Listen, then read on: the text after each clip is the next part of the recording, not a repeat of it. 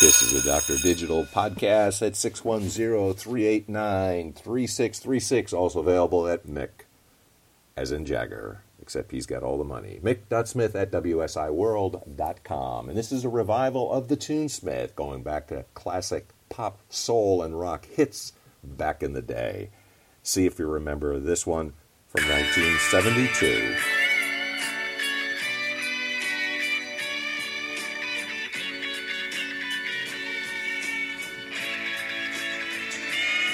And this was a song where David Bowie had tried to give Mott the Hoople the song Suffragette City. And the band said, nah, I don't think so, not quite good enough. He originally played this song for the band, didn't like it, and actually Mott the Hoople had broken up. They had been playing, of all things, in a converted gas tank in Switzerland, and they said, this is it. We cannot keep playing like this.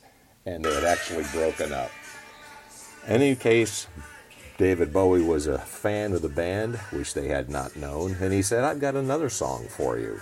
And it turned out they went over to Regent Studios, and David Bowie played a 10 string acoustic guitar.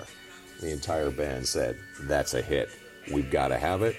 And Bowie let them have it. Couldn't believe it, but Bowie had recorded it, didn't like his own recording, and he gave it to Mott the Hoople to record. This is the first big hit. It was a breakout hit for Mott the Hoople, and they know that after this they had been able to run several hits after that. In any case, it was kind of a song that went on, but didn't really have an ending. And this was kind of a silly thing that Ian Hunter has said. Later on, he would take people out of the audience and pour beer over their head. He says, wait a minute, I've got an ending for this song as well, too. So that whole rap at the end and the last minute or so is something that Ian had done live in concerts. Because Mott the Hoople was a smash live, but they couldn't get that breakaway hit. All the Young Dudes turned out to be that breakaway hit for them. After that, Ian Hunter began to write three or four more songs, thought he had the formula down, and this was the breakaway hit that they needed. Revived them, got them going, and then they said after a while, didn't really care for stardom anyway, and the band broke up after they had recruited David Bowie's guitarist, Mick Ronson, to the band.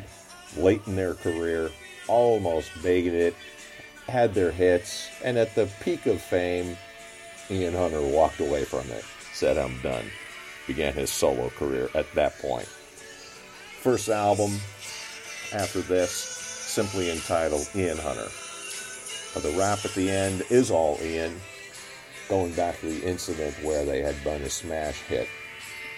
Not liking the songs that they had, Suffragette City, and their own four albums that had gone nowhere, even though they were a smash live, they really had been able to only make it with this hit. Here's the rap by Ian Hunter.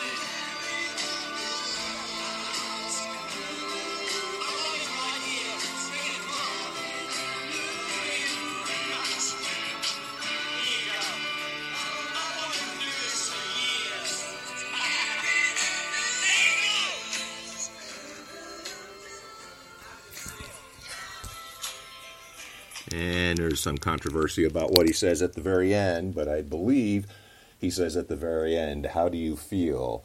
And Ian Hunter says, Sick. In any case, this is the Tunesmith series. We're going to go on some old rock, pop, soul hits of the past, so get out your bell bottom pants and relive or find out what it was like back in the day. This is the Tunesmith on the Doctor of Digital podcast, 619 389 3636, mick.smith at wsiworld.com. That's it for this particular episode, Deus Vult.